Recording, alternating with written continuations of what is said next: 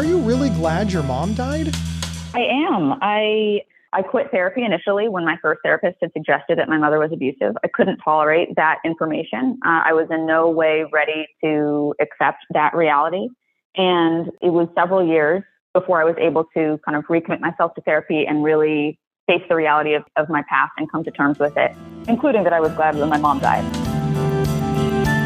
You're listening to Inside Mental Health, a Psych Central podcast where experts share experiences and the latest thinking on mental health and psychology. Here's your host, Gabe Howard. Hello, everyone. I'm your host, Gabe Howard, and calling into the show today, we have Jennette McCurdy. Jennette starred in Nickelodeon's hit show iCarly and its spin off, Sam and Cat, as well as in the Netflix series Between.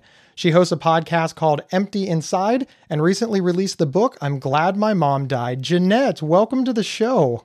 Thanks for having me, Gabe. I'm excited to talk with you. You know, I, I, thought the title of my book, Mental Illness Is an Asshole, was very arresting and clever. But then your book crossed my desk.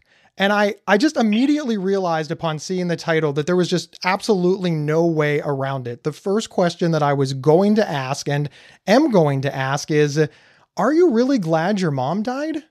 I am. I I was aware, of course, when I went with that title that it's attention grabbing and, and provocative as intended, but also it's something that I would never say flippantly. I mean it sincerely, and I think I earn it not only in the writing of the book, but in the life that I lived to get to that perspective. And also, I love the title of your book. Thank you so much, Jennette. I, I, like the title of your book as well because it, it just lays it out there. There's this quip that I like, and it's, oh, they said the quiet part out loud. And and when I saw the name of your book, I thought, wow, she is yelling the quiet part out loud. You're just not easing people into it. You're not bullshitting people. These are your feelings. Was that your point? They just like, look, this is it. This is what's happened. This is who I am, and I'm not going to apologize for it. 100%. I think anybody uh, who has experienced abuse from a from a parent has this need to kind of protect and preserve the narrative of their parent being good, and that's I think largely because of society's judgment and the stigma around being honest with with the reality of what your upbringing was and, and what your parent was like. But it's, it was really important to me, not only for myself, but also for anybody else who's experienced parental abuse, to just say the truth and not sugarcoat it. I think people deserve more more honesty. Do you feel that this directness is helping people connect with your message or do you feel that it's so off-putting that that people won't read it? What's been your experience since the book came out and of course in talking to the public about it? No, I've been so so thrilled with the reception so far and even people who come up to me whether that's online or even people who come up to me in person and have said, you know, I'm so excited to read your book, or I've run into a few people who have, have read early copies and they've been so emphatic and and supportive and understanding. And that was exactly my hope. And I think that the the book that I've written is very nuanced and it's not black and white. There's there's a lot of layers and a lot of complexity there. And, and I hope and think that people are and will continue to appreciate those aspects. How long did it take you to realize from the time that she died until you, noticed that you felt better? There, there had to be a, a transitional phase. And I, I mean, again, I, I don't know how to word questions about when did you realize that you were glad that your mom died, but that's that's sort of my question. How long did it take from the time that she passed away until the time that you were like, "Huh, this isn't so bad?" It was years in therapy.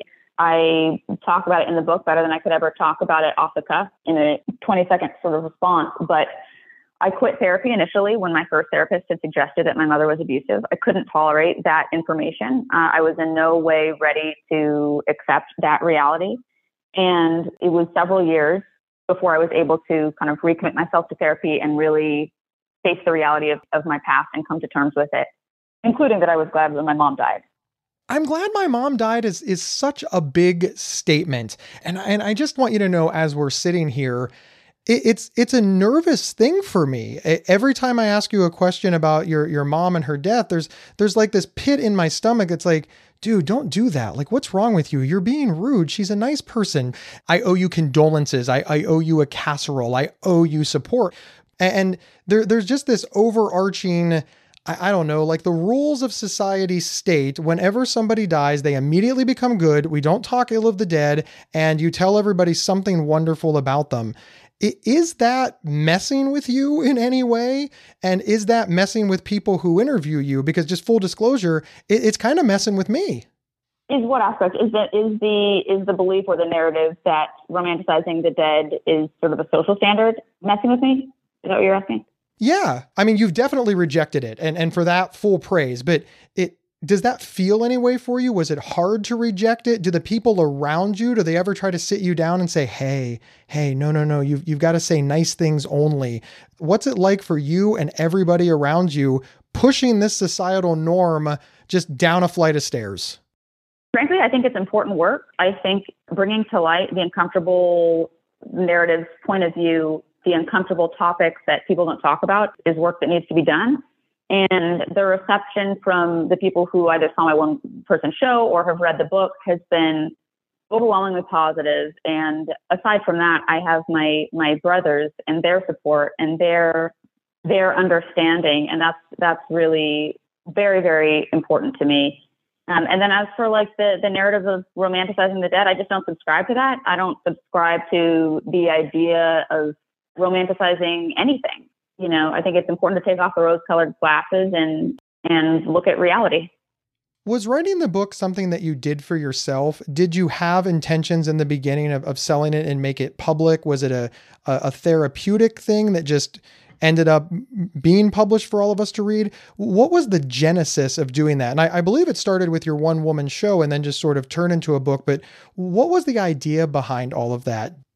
The one person show and the book are actually two separate projects. So it wasn't like I just took the one person show and wrote it uh, and just like typed it out into book form or anything like that. The one person show is a musical and has a lot of interactive audience elements. And I, I, hope to do it again at some point. It was quite rewarding to be able to do and, and experience the audience reactions in person and everything. The book covers quite a different for the, the, the, the meat of the book covers a, quite a different time in my life, which is my childhood and my upbringing as a, as a child actor and a, and a teen star, if I can use that term. Um, I think you can use it. You, you, you, you were a teen star. You are a star. uh, I'm uh, I'm losing the question here.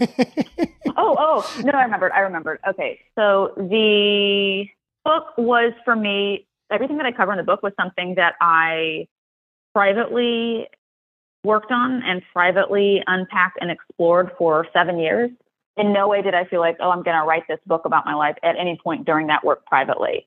And I think it was only through doing that work privately that I was able to get to the point where I thought, you know what, I think there's a way of crafting this into not just my life story, but more importantly, as I see it, a good book, um, which is what I think I ultimately did. And I'm proud of myself for the personal obstacles that I've overcome, but I'm also equally proud of myself for the good work that I've done in this book. Did you have to sacrifice any relationships because of this? Was there anybody that said, "Look, I, I'm I'm not going to stand by while you speak ill of your mother"? No, the people who are in my life by the point that I started writing the book, which was a year and a half ago, are are my my true friends and family, and those people I trust will be with me forever. Those relationships are really strong. I feel a lot of support from them that's got to be such a weird juxtaposition for you because as I as I listen to you talk about your brothers and your friends and the people around you I think wow this woman has an incredible support system. But you wrote a book called I'm glad my mom died. And as we learned at the top of the podcast you are glad your mom died. You've experienced so much trauma and manipulation from her. And of course that's not supportive at all. These are such extreme things. They're they're polar opposites. Is this an issue for you? No, let me let me bring this. We've got a theme here, Gabe. We've got this theme of gratitude going on. I feel grateful for my past and the the lack of support that I felt in it because it's helped me to really, really make sure and discern people and in my relationships nowadays so that I feel like I will there there is no situation where I have somebody in my close circle who is not worthy of deep trust. I imagine that the listeners want to know how. How did you do it? How did you get to this awesome place? Well, so I think this goes back to it goes back to boundaries and it goes back to therapy and self-discovery.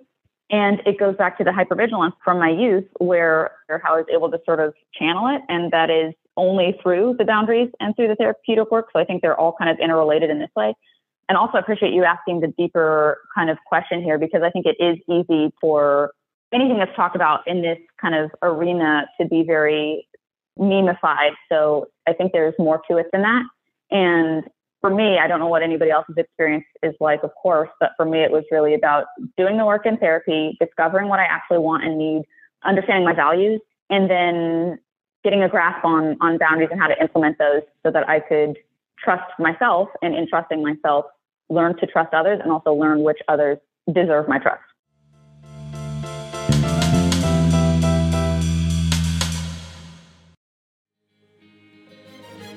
Gabe Howard here to tell you about the Inside Bipolar podcast from Healthline Media. He does the show with me, Dr. Nicole Washington, a board certified psychiatrist. That's right, a guy living with bipolar and a psychiatrist team up to discuss living well with bipolar disorder.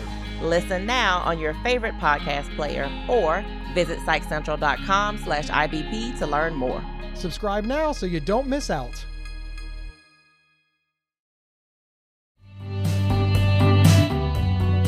Hey everyone, my name is Rachel Star Withers, and I live with schizophrenia. I'm also the host of Inside Schizophrenia, a podcast that dives deep into all things schizophrenia, featuring personal experiences and experts to help you better understand and navigate schizophrenia. Inside Schizophrenia is a Psych Central and Healthline Media podcast, and we're available right now on your favorite podcast player. Check us out. And we're back speaking with actress Jennette McCurdy, author of the book I'm Glad My Mom Died. In, in reading your book, there, there's many, many layers. It's very apparent that your mom was very manipulative and she was very abusive, and she seemed to have a tendency towards gaslighting you. Uh, my question is, is if you had the power to, is there a single interaction with your mom that you would like to undo or change in any way? I think everything that I went through only made me a stronger person and a more full person and a more empowered per- person. So ultimately, I am grateful for everything. I think that it led me to where I am now, and I'm able to express and explore everything that happened in a very creative way, in a way that's fulfilling to me. I'm able to write, I'm able to direct, and I don't think I would be nearly as creatively expressive if these things didn't happen to me. So I'm glad that it put me on the path that I'm on now on one hand, Jennette, I, I, I love that answer and I, I love that you're doing well. But also with with reading the book, there I, I don't want to say that you were angry, but you were you were definitely hurt and and traumatized, and it it seemed to impact you in what I'm these are my words in a negative way. So to hear you talk about it now, you've got sort of a more balanced view. Is this been the result of uh, you know experience, time, and therapy? When did you arrive at at sort of this more you know, nuanced view where you're doing well and able to move forward in a healthy way? I arrived here through years of internal work and absolutely, you mentioned therapy, absolutely therapy. Thanks, Aaron and Jamie. Jamie was my eating disorder specializing therapist, and Aaron is my current therapist and has been my, my regular therapist for a while. And I think where I'm at now is a result of all the work that I've done and also frankly, the the writing of this book, which was hugely healing for me and an instrumental aid in getting me to where I am now. One of the themes in, in the book with the relationship with your mom is that you really strived to appease her as a child. There was there was a lot of I want my mom to be happy. How did that impact your other relationships and how, how does it impact your life as an adult now? I was a quintessential people pleaser. I think a lot of people who were child actors experience that, and you're not only tuned into what your stage current wants of you, but also to what your the producers of your shows want of you, and the everybody around you, whether it's a network or representation, you're you're very sort of hyper vigilant to those external forces, and I think that being so hyper vigilant was anxiety inducing and stressful for a while, but now I've been able to hone it in and understand the value to it, I think I'm a good director. And I think that hypervigilance is what makes me one. I think I'm able to read the room, see what the crew needs, see what the cast needs, and, you know, hopefully help to facilitate those needs in as peaceful of a way as possible many people can't get to that place. Many people who have been abused, hurt, manipulated, who grew up in similar situations to you, they're having trouble moving on. They're struggling. They're not able to do so. Do you have any suggestions or maybe even just thoughtful ad- advice for folks that are listening to this and they're thinking, how? How were you able to do that? Absolutely. I appreciate that question. Boundaries are huge for me. I think implementing both personal boundaries and boundaries toward every relationship in my life, uh, personally, professionally, understanding emotionally, physically, environmentally, and mentally what I need and understanding how to take care of those needs for myself has been hugely helpful. So I hope people consider boundaries in a deep way. And then also, I think self respect. I think, regardless of what your past is, what your past has been, it has been that, and you're now in the present. And focus on yourself now and on moving forward and keep your head held high because you um, deserve dignity and respect. For you deserve to have dignity and respect for yourself. Let's talk about your your first acting audition. Now, this was driven by your mom. I, I, believe that you always wanted to be a writer and a director, correct? Your your goal was not to be an actress. You wanted to be behind the scenes. Am, am I am I stating that correctly? Yeah, yeah, you are. And, and then your your mom wanted you to be an actress. She wanted you to be in front of the camera. Can you walk us through what that was like? I mean, as, as much as you can remember. My experience with acting was that I was put into it when I was six years old, and I go into all this in the book in a much more interesting and well written way, well well articulated way, I should say. But my mom had wanted to be an actress her whole life, and her parents wouldn't let her. So, as I see it now, she she saw kind of an opportunity to fulfill her dreams through me. I think that's more common than it should be. And so then I started acting when I was six years old, and I went on countless auditions and books and things, and experienced a lot of of just a wide array of experiences. But I, you know, what? I did enjoy being good at acting. I felt like I was good at it. I got to a point where I felt like I was good at it, and that was always an uplifting aspect of the career for me. I know that you mentioned that you were nervous about acting, and I, I, I, never think of of actresses and actors and creative people on your level as having even the ability to get nervous. What's that like in those moments? I don't think that regular people, the public, see that nervousness. How does that feel to you? Huh. Interesting. I experienced a lot of performance anxiety as well as social anxiety which does not mix well with being, you know, publicly recognized wherever you go. But I worked on all that, all that stuff, and I actually worked specifically on performance anxiety when I was doing uh, when I was performing my one woman show. I'm glad my mom died, and I got to the point where from the first show to the last show that I performed with it, I felt like a different person before going out onto that stage. I went from being, you know, so nervous, my hands were shaking, and just experiencing crippling self doubt to then the last performance where I'm listening to a 1975 song in my earbuds and bobbing my head five seconds before I go on stage. And to have that sort of transformation felt really empowering. And I, and I felt like I had, like I had conquered that performance anxiety element. I guess we'll, we'll have to find out if I perform the show again. I'll keep you posted. One of the things that you said, Jennette, was stay hyper vigilant. What does that look like for you? Uh, I don't think I said stay hyper vigilant. I think I said my in my past that hypervigilance looked one way and now it looks very different. So in my past, the, the hypervigilance was externally oriented, and now I am vigilant to my own wants and needs, and of course the wants and needs of those people around me that I love and would like to see happy and fulfilled. Thank you, thank you so much for clarifying that. How were you able to make that shift?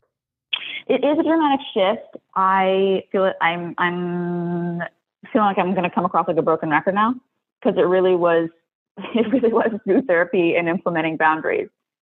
I, I think for, for many people, I, I, I too love therapy. We we all love therapy, but when people listen to you, you know, my show and they're like, hey, Gabe, we could just go to therapy and stop listening to your podcast. I'm like, no, that's a really bad idea. Never ever stop listening to my podcast. I'll have to go back and get a real job. I, I can't, I can't do that. So you want people, you want me to point people to your podcast? You want me to say, you want me to say? Yeah, yeah, yeah. Everybody I'm should joking. listen to Gabe's podcast. Jennette McCurdy said so. No, but, but so like, like what's a what's an actionable item? So now everybody's in therapy and which is good. That's excellent. But but what are some takeaways that they can have? I mean you know setting a boundary is a conclusion right? You've set the boundary. How did you set the boundary? By, by tuning inward For me, tuning inward came from a lot of, I, I really focused on solitude, specifically solitude in nature. So I would go to botanical gardens. I would take solo trips. I uninstalled all my social media apps on my phone. I really, really focused for several years on just tuning into my internal cues that I had really abandoned for quite some time. There's a story in the book where you and your mother went out for ice cream and you were asked what flavor you wanted and you you picked the flavor that you actually wanted. But this bothered your mother. She believed that that's not the flavor that you wanted, that your favorite flavor was nutty coconut, a flavor that you no longer liked and did not want. But ultimately to please your mother, you ordered nutty coconut and you even took it a step further in that you were really effusive about it. You're like, mmm, this is delicious, yum. So that way that your mother would feel good about the decision that you made for the ice cream that you were eating. Your, your mother was a, a strong influence in your life that, that shaped even decisions about ice cream. Now, after your mother passed, uh, this external force was was no longer pushing down on you. There, there was nobody to change your decisions or to there was nobody that you had to appease anymore. So you had to find your own voice. Was it difficult to find your own voice? Was it difficult to make your own way? And how did you do it? It happened through creativity for me. Of course, therapy was, was a was a huge factor in sort of discovering myself, but creativity has been probably the leading force for me. I've written and directed five short films. I hope to direct again soon. I have several feature scripts that I've written recently. I'm working on a novel and a collection of essays. Like all of these things to me, all of these forms of creative expression are ways of finding healing and catharsis and also making good work, which is very much at the top of my priorities. I do think creative expression is, is a really healthy outlet. And I think it's something that feels very movement based, like in terms of it being versus spinning your wheels or trying to focus solely on the past, I think it's a nice way of exploring a lot that's going on in your subconscious through whatever medium is most exciting to you. I, I love creativity and, and I think that everybody should do it. And I, and I don't mean on the, the, the Hollywood level. I mean, go paint. Who, who cares if you're never going to sell it for a million dollars, right? Go act in local theater. Yes. Do you think that there is this sort of, I, I want to say this, we we just don't appreciate creative expression unless it pays millions of dollars. Can you talk to people about that because so often I'm like, "Hey, go join a community theater, you'll love it." And they're like, "Well, that's pointless. I'm never going to make it in Hollywood." And I'm like, "Who's who said anything about that? I just I want you to make it on the stage in Columbus, Ohio. Like that's where I wanted you to stop." you know, I think whether imposed by society or just by ourselves, I think pressure and expectations can really put a certain hue on creativity that doesn't need to be there. And I appreciate you mentioning that because I think there is value to creative expression, regardless of whether it's seen by a million people, a hundred people, or whether it's just done for yourself. I think there's something so pure about the experience of, for me, it's writing, but you know, for anybody who paints or sculpts or gardens, you know, there's there's so much value to that connectedness that can really only come, I think, from from creative expression. Jennette, thank you. Thank you so much for being here. Thank you for pushing back on boundaries that have been in place for literal centuries. I, I think that some of the reasons that we do things is it's just peer pressure from dead people, right? Well, don't speak ill of the dead. Well, that this has been around for generations. Like, I, I don't know who came up with that, but I, I sincerely doubt that they're still around to enforce this rule. So thanks for changing the narrative, especially for people who desperately need the narrative changed for their own mental health. Thank you so much, Gabe. I appreciate it. Where can folks find you online? Do you have a website? Is it JennetteMcCurdy.com by chance? Uh, it, it is JennetteMcCurdy.com. You nailed it. Good guess. You know, it's it's it's a gift. It's not like I looked it up before. I just guessed. I, I swear. Don't don't read. Don't ask any follow up questions. Jennette, thank you so much. Oh, thank you, Gabe. Nice talking with you. You are very welcome. And a big thank you to all of our listeners. My name is Gabe Howard, and I am the author of Mental Illness is an Asshole and Other Observations. I'm also an award winning public speaker who could be available for your next event. My book is on Amazon because, well, everything is, or you can grab a signed copy with free show swag or learn more about me by heading over to gabehoward.com. Wherever you downloaded this episode, please follow or subscribe to the show. It is absolutely free. And do me a favor, recommend the show. Tell a friend, a family member, or a colleague. Sharing the show is how we grow. I will see everybody next Thursday on Inside Mental Health. You've been listening to Inside Mental Health, a Psych Central podcast from Healthline Media. Have a topic or guest suggestion? Email us at show at psychcentral.com. Previous episodes can be found at psychcentral.com slash show or on your favorite podcast player. Thank you for listening.